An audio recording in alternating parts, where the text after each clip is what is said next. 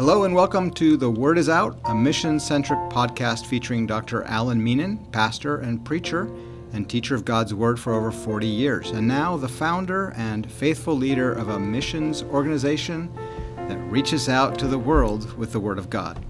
Alan, we have a distinguished guest with us today. Please tell us about him. We have uh, Dr. Uh, Billy Abraham, who is uh, professor at Perkins uh, Theological Seminary in Dallas, um, the world's leading expert on epistemology.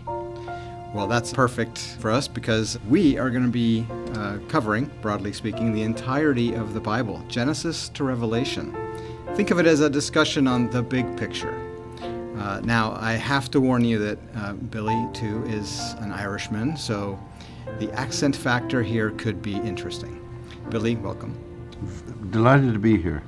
Uh, first of all, Billy, please help us help the neophyte, at least on the subject, me, um, with a definition of epistemology and why it's key to us right. as we study the Bible.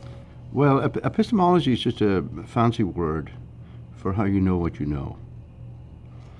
And then it branches out into theories of evidence, theories of justification, theories of truth, theories of intellectual virtue.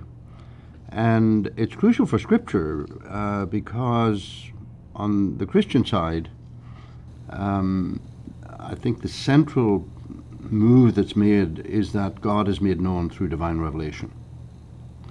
That's to say, God is a very unique personal agent, and agents are made known through what they do, what they say.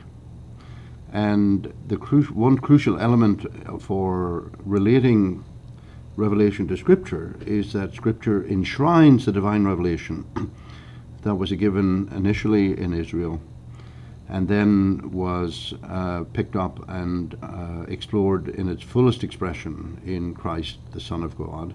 And then beyond that, you have the interpretation of that revelation given by people like Paul. So, the at least in the modern period, uh, there was a there's been a lot of objections to divine revelation, which I'll not bore you with. But uh, in my own judgment, um, if God does not reveal himself and we don't have access to that, and Scripture is absolutely crucial for getting access to that, I'm going to give my money back and become an agnostic Jew. I'm sorry. It's okay. I don't know how to follow that up. an agnostic Jew.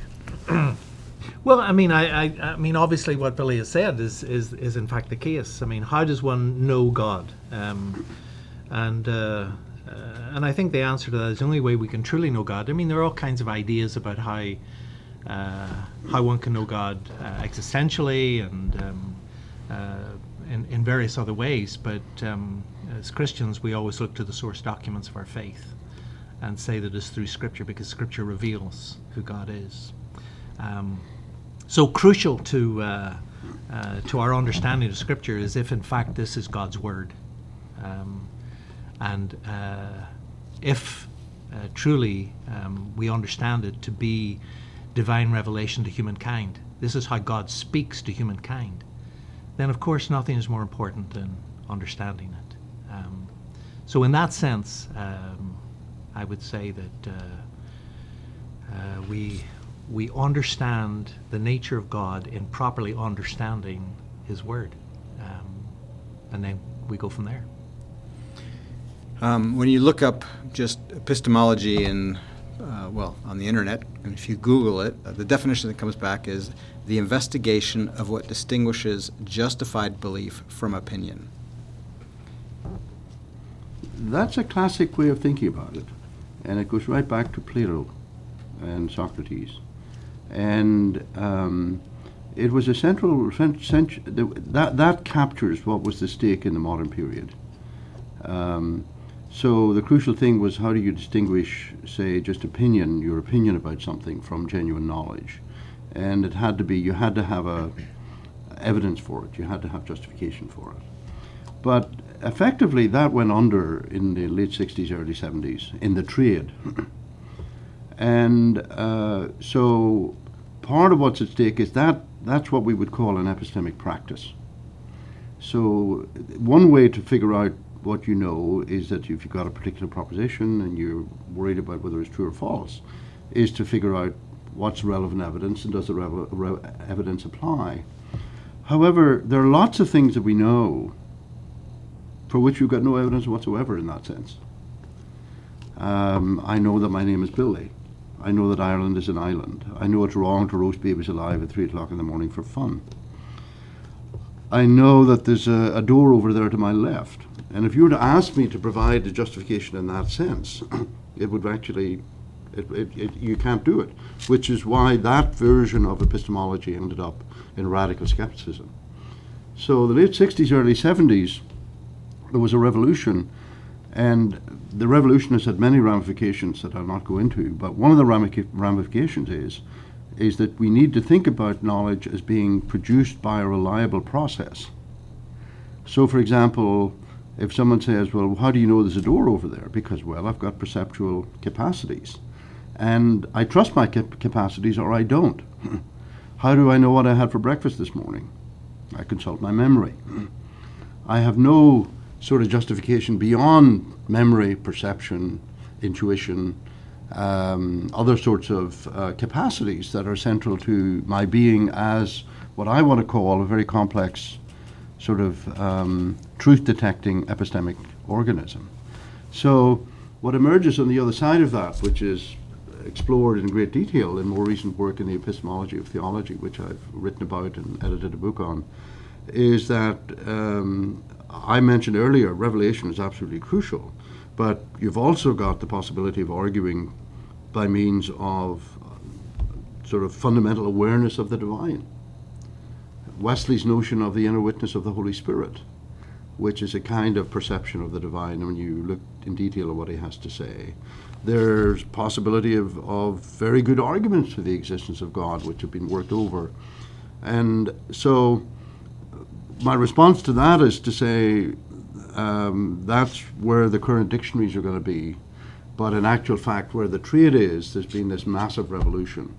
And one of the impacts of that revolution in my own work and relative to what Alan is doing is twofold. One is that it creates space for an appeal to divine revelation in a way that was not really taken seriously in, say, the 19th and 19th century. The other thing, and here Alan and I might diverge somewhat. I think it's very interesting to look at what I would call epistemic suggestions within Scripture. So it's not just that we look upon Scripture as being divine revelation tout court, it's that they're very interesting uh, proposals about how we come within Scripture to know God. For example, um, the pure in heart will see God. That's a really interesting notion. So what you're saying there is that there's a moral condition for actually coming to perceive the divine. And perception of the divine is an absolutely crucial concept right now with respect to that. Um, the other one, the other one that I think both of us uh, picked up when we were here as students, uh, if you look at the Exodus account, um, if you read the Exodus epistemically, it's absolutely fascinating you have in the early chapters total unbelief. Now, some of that is due to trauma, which says there's something about the human person at that stage in pain and agony, incapable of perceiving the promises of God as being possibly fulfilled. And even Moses himself ends up saying, Look, I don't believe any of this. Why did you ever send me here? And then you get this amazing promise of God saying, I think it's chapter 6, you can fix me on the chapters. you just wait and see here.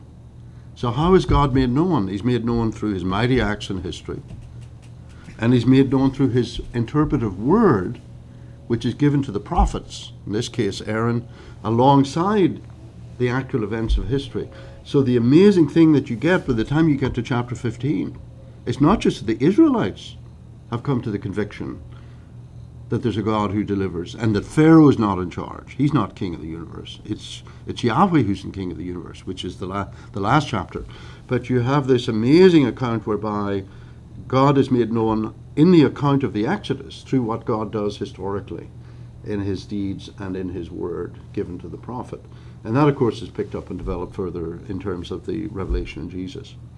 So, forgive me, that's been a long winded sort of uh, piece on what's happened is, uh, in terms of the trade in epistemology over the last uh, 50 years. But I'm fascinated by the possibility of beginning to think through what about epistemic suggestions in Scripture itself, which we've missed because we've not had a rich enough repertoire of possibilities in our mind when we've read Scripture?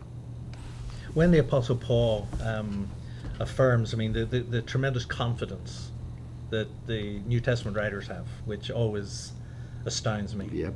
But when the Apostle Paul comes out and says, um, I know, I am fully convinced, I know in whom I believed and persuaded that he's able to do whatever he's able to do. Um, it seems to me that that, that, is, that is a knowledge born of experience, therefore could, be qualif- could qualify as opinion, but is affirmed by the community of faith. Paul was, you know, sent, of course, uh, for a period of time to, uh, to, to embrace, or the community of faith eventually embraced him and affirmed that reality. So when we say um, that uh, we believe, you know, at the, at the heart of Christian doctrine and faith is, is the statement that, I, that, that we believe that Jesus rose from the dead. I mean, everything rests on that. Um, if Jesus didn't rise from the dead, Paul tells us our faith is vain, um, we're fooling ourselves. But the fact is, and this again, this this confidence ringing through the pages of Paul's writing, um, that we know that he is. Right. The fact is that Jesus has risen from the dead. Now, it seems to me that that confidence is born um, not only from an experiential uh, uh, feeling, but also uh, embraced by a community. So that as one attempts to understand who God is and to understand the knowledge of God, uh, we identify with a particular community. So it's no longer a personal opinion per se, but it becomes part of a of, of an historic stance. And I see you frowning. Um, Yeah, we, we share our astonishing um, surprise at someone like Paul. I mean, who's prepared to die for the faith. As with the other disciples. Indeed, also. indeed. And they have a sense of assurance that's extraordinary. Yes. So the question then is, what are the grounds for that? Mm-hmm. And it's not, I think it's a difference in nuance rather than a, big sort of, let's. You wouldn't suggest there are empirical kind of uh, Empiri- quasi-empirical Yeah, data that might substantiate that. The very way in which you talk about that shows that you're sort of still lodged within a vision of sense perception. And you don't have a proper sense of the spiritual senses. I don't Um, think empiricism is. Uh, uh, empiricism is a way of saying it has to be it has to be settled by appeal to the five senses. yes. And no, we're not, I'm not ta- I'm not talking about that. Okay. But uh, I would begin with Paul's experience on the road to Damascus. Yes. And that's a matter of perception of the risen Lord, Mhm. right? Yes. And it's also a matter of miracle, actually. The con- initial confirming evidence, actually, was that at one point he saw, and the next point he didn't. So there was there was confirmation before ever you get to the community. There's confirmation by miraculous activity, which would need unpacking, which I'll not do here. And then there's the issue of uh, he's challenged about whether this could be the case, because on the opponent's position, it doesn't fit with the revelation already given in Israel. So a lot of his work is taken up with showing, no, what's happened to me is not a departure from what happened in the revelation of Israel, in Israel. Uh, and that's the argument in Romans about the appeal to Abraham and justification by grace through faith. So I agree entirely with you that it's confirmed by other testimony, but I'm and and I want to say that it's carried within a community, which canonizes the documents, which actually give us access to all of this. But um, it's it's the, the role of the community, in my judgment, at this stage is secondary. Secondary to what? To Paul has already got the assurance prior to ever the community saying yes, you got it right. So that when he goes up to Jerusalem, he's not going up cap in hand and saying, okay, all right, gentlemen, did I get it right? No, he's aware of that already. Yeah, I'm, I'm sure he is, but it seems to me also that you know the very fact that that uh, he had that encounter on the road to Damascus. I mean, that was an experiential thing. I mean, you're you're attaching it to to, to the miraculous, which which I would agree with, but you know, how come we we could not term that um, opinion? Because You it's know- not, I mean, Paul's view would be silly to call it opinion. He said, I saw the risen Lord, and I got healed of my blindness. And this guy showed up who said he'd been talked to by God But, and but said, the Come along. interesting And, thing was that no one else on the road saw or heard anything. well, what's that got to do with it? Well, I mean, that's what personal opinion is, isn't it? No, it's not. It's not. Per- I mean, I mean, if a, if a guy appears to you with a with a boiled egg in his head or a fried egg in his head and says this makes me feel good, you know, you should try a fried egg on your head and make you feel better. but I mean, but that's that- an experiential. No, that's a claim about my p- particular feelings. This is a claim about perceiving the risen Lord, and it's it's uh, you know you're going to have to give proper weight to the perception, and of course, he's already got stories about there being uh, you know rumors about this figure being resurrected. Yes. So he said, "Oh, maybe those folk got it right after all," and I'm going to have to change my my opinion about their testimony, right? So I'm wanting I'm wanting to. It's not a matter about, you know, you can always invent uh, silly stories Yeah. in these in all of these cases, but you've got to deal with the particularity. Here's a figure who, according to Luke and everything we know about what's going on, says, "Look, it's not about a funny feeling. It's fine. In fact, I met the risen Lord, and my life is never going to be the same again." And it's confirmed by the uh, healing, and it's confirmed by the testimony of the other disciples, and it's it's picked up in the community because it's true. It's not true because it's in the community. No, I'm not suggesting it's true because it's in the community. I- What I'm suggesting is that if Paul has an experience that, that is a one off experience, or any of us have an experience that's one off, and, and remains a one off event, then it can also it could always be classified as opinion. But if other people share that, I mean, if I say that I believe in uni- uh, unicorns, you know, but no one else believes in unicorns, then my perception of a unicorn is suspect. But if in fact there is an entire uh, community that that affirms that they also believe in in unicorns, then there's a better chance that unicorns exist. Well, you know, I believe in the little people, so couple of Irishmen talking about little I, mean, people. I believe Perfect. in the little people, so maybe the unicorns are fine. But, but what you're what you're missing, and you're missing, is that what about the first person who had an experience of the divine? And that's all they've got to go on. Adamic man, you mean? You- Abraham, God shows up and says, "Hey, I've got good news for you. You're going to have lots of babies, and I'm going to give you some really nice real estate." Mm-hmm. Now, it took him a while to figure out that this was really from God. I agree with that. But it wasn't because other people confirmed it. It's because he had further experiences that actually uh, supported that. And so once But it, you wa- get but it wasn't a one-off experience. That, no, no, again- and I'm not saying Paul's. I mean, but the point is, you have to give the weight to the one-off experience. Otherwise, none of these experiences. Well, that's the beginning point, of course. I mean, Yeah, and there's where the fundamental issue is. It's it's partly. I mean, you can undercut it in various ways. Uh-huh. But if you're uh, if you're a, a Christian and if you believe the scriptures, for the moment, you're a person made in the image of God. Potentially with the capacity, you can perceive God in nature. That's general revelation. And the prophets can perceive that God is speaking to them. And they are haunted by this, haunted by it.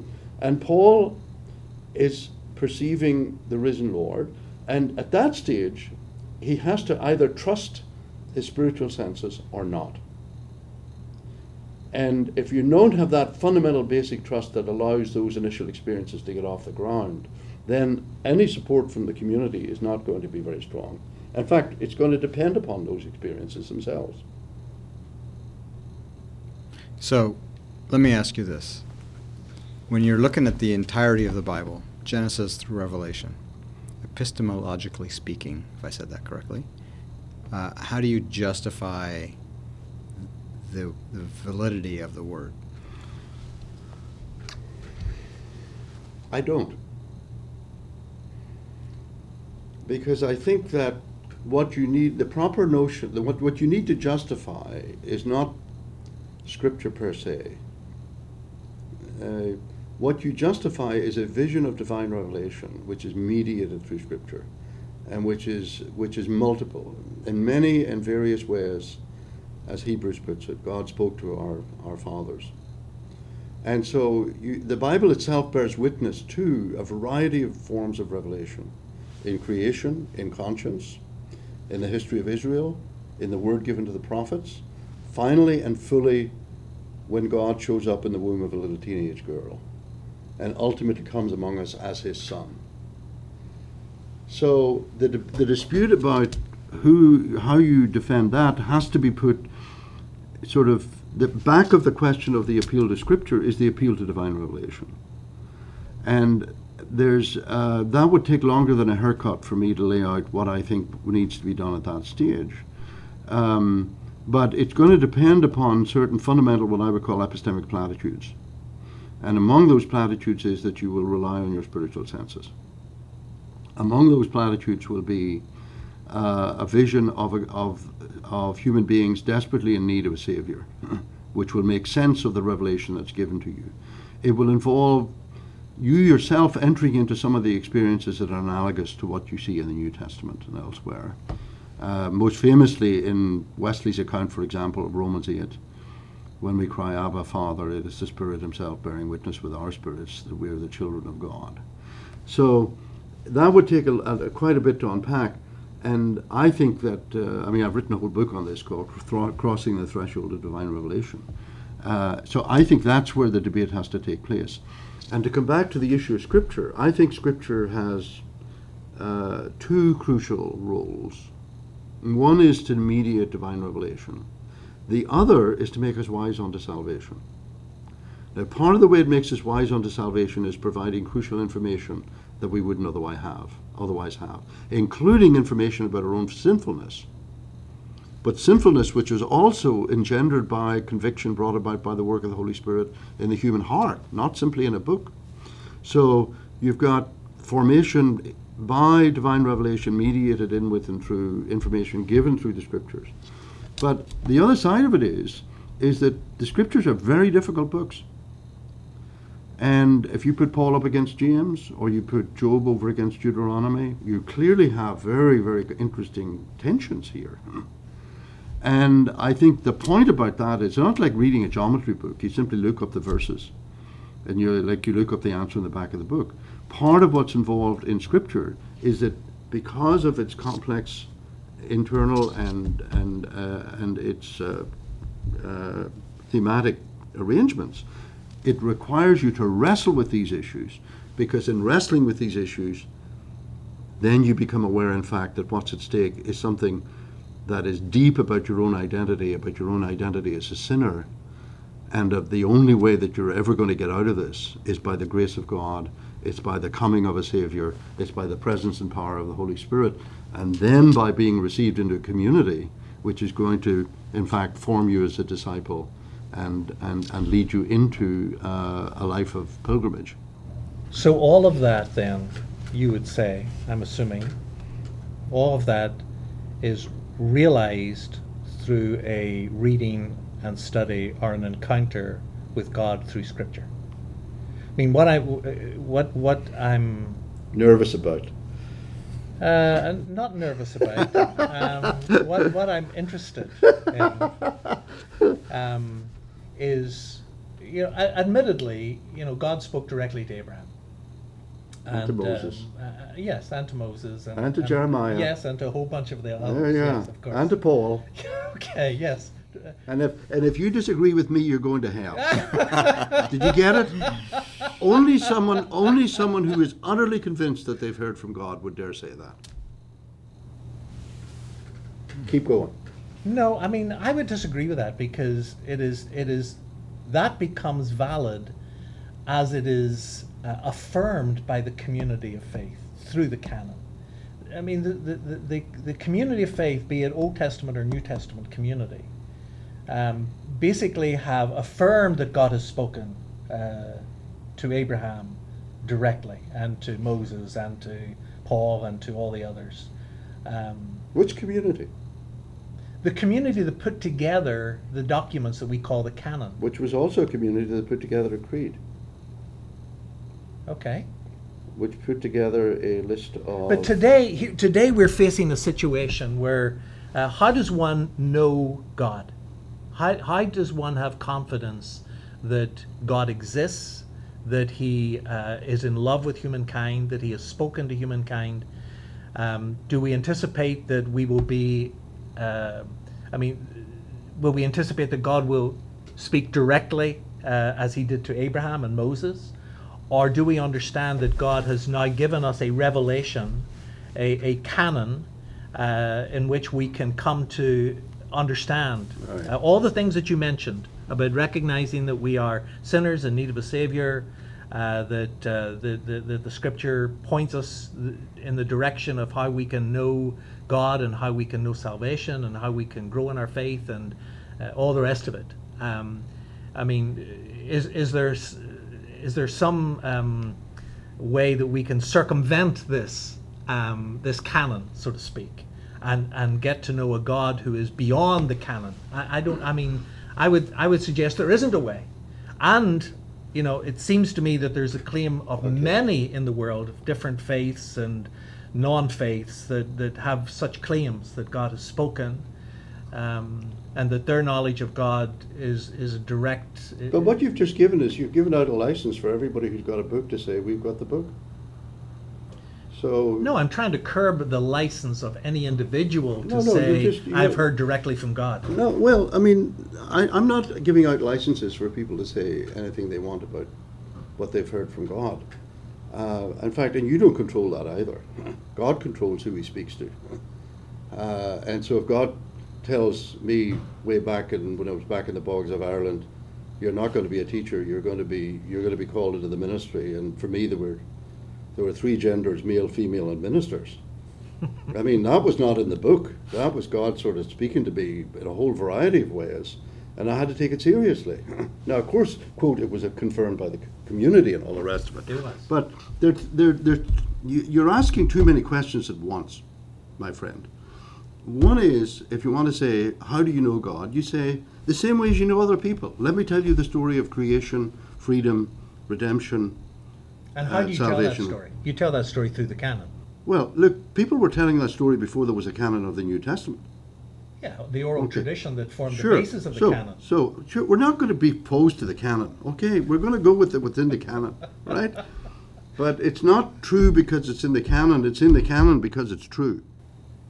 Affirmed by the community. No, the community, the, the, the community just happened to put together not just the canon of Scripture, it also put together uh, uh, a, canon of the creed. It put together a polity in terms of how you're going to And it worship. also dismissed parts, books that they wouldn't put in the canon because Dead they right, didn't have the ring of truth. Well, it, there was a variety of reasons why. The, see, you're asking too many questions at once. Let's take them one at a time. So, so you can say, look, you tell the story of what God has done, and that's going to be rooted in and will. The best way to do it is to teach Scripture. I totally agree with you. But then the question. totally agree with me? Is I that what you totally just agree said? with you. Totally Okay, agree with wonderful. you. You shouldn't. You, this is what you ought to take into your pulpit every Sunday, Yes. right? This is the book the church has given us to say. This is You how know, we should know God. uh, this is the way you know God, and this is how you're going to find God, and this is how you're going to be saved from your sins. Yes. Right? But the book also says things like you need to be baptized and show up for the Lord's Supper and repent of your sins. So it's not just reading a book. Stop there. so, but then the question is other communities Yes, make similar claims. they do. And now you're going to have to figure out why do I think the revelation st- uh, is here Yes. rather than over here? Yes. Now, 20th century theology has not helped us on that. Okay. Barth has been a total disaster, in my judgment, on this issue, because he simply says uh, you, you can't ask that question because, in fact, to ask that question is to commit idolatry, and and that just gives out a, a blank check to anybody who's got a book and says, "Well, I've got the book." So that comes back down to the debate about why do you think the revelation is here rather than there, and then you're going to have to go back to the considerations like. Uh, about uh, that I gave earlier that I'm not going to repeat here now. So that's the epistemic that's that's what I would call the epistemic issue at that point. point, and that needs to be kept actually in the bosom of the church. The primary stuff needs to be the proclamation of the gospel, the the weekly articulation, careful exegesis, pondering and application of the books of the Bible. which is why I'm on your board. But isn't there something also about this book that um, you know you've got J.B. Phillips? Um, I- I Yeah, The Ring of Truth. The Ring of Truth. That's a great book. Um, you know that that basically affirms uh, Scripture. Is it's just the reasonableness of Scripture, as, as Morison in his his book Who Moved the Stone. Sure. Um, uh, these are kind of more, um, dare I say, empirical uh, approaches. Uh, certainly, Morison might be a little more empirical. You know, I mean, to, to examine historically, and Collingwood, um, who you know, who, who basically justifies the affirmation of the community or the or the product of the community in putting together the Bible as it is, and, and appeals to the reasonableness of what is there. Right. I, I, I agree with that. I mean, my own journey, um, I mean, I had a bad dose of intellectual measles when I was a teenager. And I remember I couldn't believe in God anymore, precisely because I was a hardline empiricist and didn't know it. God is not visible, you can't taste it, the five senses don't give you access to the divine. And I remember vividly I coming to the point where, oh, I don't need to believe in any of this Sunday school stuff. Not that I really believed it anyway. Hmm. And it was such a relief. I mean, I was worried that God was going to send me to hell, but there's no God. There's why are you worried about anybody sending you to hell? Hmm. And after that, I said, I'm going to think about this for three months. And one of the things that struck me, I've written about this actually, one of the things that struck me about Scripture, relative to the point you've just made, is the profound realism about human nature. Now, I don't think it's just because we were brought up in Ireland where there was lots of violence and argy bargy. It's that this book gives you a compelling account of human beings and of their inability to get out of the mess that they're in by either political or educational or social schemes. That there's there's there's ineradicable evil that can only be sort of tackled by the divine. Now that that the realism about evil and the realism about human nature, uh, that was one of the things that said, I'm not I'm not I'm not walking here. Uh, and I'm going to think it over for three months. And the other thing was I was I was taken by the conspicuous sanctity of the people I knew, which I think is a very powerful witness and argument for the reality of God. That's a big deal. And so then within all of that, within all of that, I have I had an experience of uh, a call to the ministry, which I couldn't shake. So it, it, it, it, it was like, and of course that's that's I don't want to make too much of this because it, it's all personal relative and it's it's not a big deal. Who cares about what my experience has been? But what I'm agreeing with is that there's a lot of what I would call soft evidence, not strict deductive, inductive, what you would call even empirical evidence. There's a lot of very soft evidence that, when taken together, is extremely compelling. And at the end of the day, I mean, what got me was the person of Jesus. And when I went through a period of intense skepticism as a philosophy student, uh, what made me stay the course, and eventually I came here to Asbury, what made me stay the course was nothing that I've seen in the philosophers and others that I'm reading and, and dislodges this figure of Jesus as someone who's not just one more Tom, Dick, or Harry. I mean, this, this figure is from God.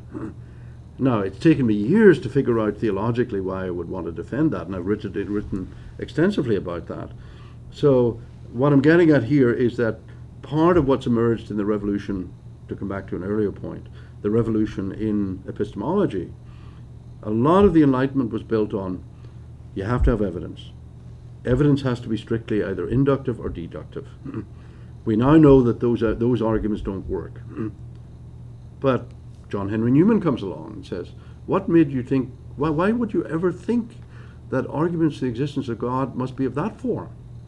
Think of all of the things that you believe in, A, without any evidence, or B, because you have softer evidence, which when you put together into a cumulative case makes a, a powerful case, not just for the truth of the Christian faith, but for commitment to the Christian faith. And then I think uh, there's there's not just the evidence that you get before you come in. There's also after you cross what I call a threshold. You a have more problems. Because then, why doesn't God answer a prayer? Atheists don't have that problem. But you also have other and powerful forms of evidence when you read the history of the saints, when you when you have a longer term relationship with God in which you've learned to trust God like Abram had to trust God. And all of that, of course, is documented and precipitated by encountering the scriptures. But it's coming back to the crucial point, namely, and I've argued at length about this, the whole idea of not relying on softer arguments is a deep mistake. And many of the deepest convictions we have about the world, about politics, about society, about ourselves, they're not strictly deductive arguments. They are actually soft, cumulative case arguments. Yeah. And are very, very important. Yeah, and, I mean, And that's the ring of yeah, truth stuff. Yeah, and, and I I mean, I would affirm everything that you've said. Right. Yeah, we can have that in writing. You have it on a podcast. um, yeah, yeah, it seems to me that um, you know I, I would agree that it was the it was the community of faith that I found winsome and attractive and uh, real wonderful Christian people whose lives. Can I correct that? Am I allowed to correct that? Um, It wasn't the community of faith. They're bad communities of faith. I understand. It was that, conspicuous yeah. sanctity that got you. Okay, okay, yeah, It was it was it was Bobby Roberts. it was. It It was was Eric Miller. It was Eric yeah, Miller. It was all these people. guys. And and by the way, and the, the way the argument runs, if you take these saints and you ask them, how come you're so good? Well, maybe it's potty training. You know. Well, they wouldn't even admit that they were good. Exactly. I mean, that's the whole point. Exactly. But when and I they say it's the grace yeah, of God. When I, when I refer to the community of faith, I'm not referring to the Church Catholic per se. I mean, in a sense, I have been. In a sense, I have been in terms of canonical understanding. But when I, you know, the winsomeness of the of the community are those people who were deeply committed That's to Jesus exactly right. Christ, Exactly and um, and they were they were inspirations to me as a youngster. But, it But you didn't let you didn't you didn't let me finish my point about the argument. okay. All right, you can have a, a, a various ways of trying to explain this all naturalistically. Yes. You know, if they had different childhood experiences, might have that would take care of it, or maybe it's a matter of education, and they all say no. they say no, and a I'm not a good person at all, Yes. and any goodness in me is entirely due to the grace of God yes. which is an explanation in terms of the activity of God, the action of God. And then you learned in the Christian community and in the scriptures, what is that action? Oh, it's the action of the Holy Spirit. And off, then you're off to the races to figure out all of the fullness of what the Holy Spirit wants to do. And of course, you're going to have to draw on scripture to fill that out. Yeah. So that's how that works qua argument. I would just say that um, when it comes to, um, you know, this this initial attraction, as you call people's sanctity, um, that was so attractive. Uh, that was the door that opened the way to begin this quest for the knowledge of God. And uh, and then when you go through that door, you find other things, this cumulative effect that you've been talking about Right. and um, and scripture itself. So when you get to a point of uh, of becoming a serious student of God's word, Right. the, the the absolute beauty of scripture, how it how it hangs together, uh, the message it conveys, the way it's conveyed, um, it just blows one's mind, and and that seems to me to uh, uh, again written by a member of the community of faith, um, explaining their understanding, their their appreciation of their the message they want to convey about who God is, impressing upon uh, us in our day and generation for these documents that they're thousands of years old. Um, there is a way to know God, and uh, this is how this is how one can know can know Him, um, and and that forms the basis of our ministry, which uh, we're excited about. Would you be able to agree that um, inductive and epistemological approaches can work hand in hand? In hand? Yes, I mean, I'm totally with Alan on um, the project that's behind this, um, which is that you've got to study the text in detail, you've got to study it in its context, you've got to figure out what was the intention and the aim of the author. The author has certain means whereby that's expressed. That's what we have access to. At the end of the day, to study scripture means that you take what these writers said, what they intended, what they meant, and that's your first task, and inductive Bible study is brilliant at, at, at, opening that up in a way. And in fact, you can use it for any text. So yes, and the deductive thing is then, you know, when you have all of this material, you've got to make judgments about what's the significance of it, and then you will use all kinds of reasoning, reasoning to the best explanation. You will have, you will, you'll say given A, then B follows, and so on and so forth. And you have to wrestle with um, different deductions that will be made from Scripture, which is why within the church there's so much disagreement at times. And uh, we just got to grow up and, li- and live with that. Wow. Well, this has been enlightening, to say the least.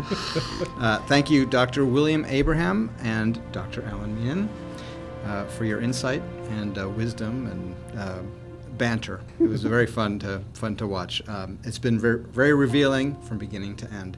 You've been listening to The Word Is Out, a podcast on a mission featuring Dr. Alan Meenan. If you'd like to know more about The Word Is Out, visit us online at www.thewordisout.com. You can also keep up to date through our Facebook page. We'll be back with another podcast soon.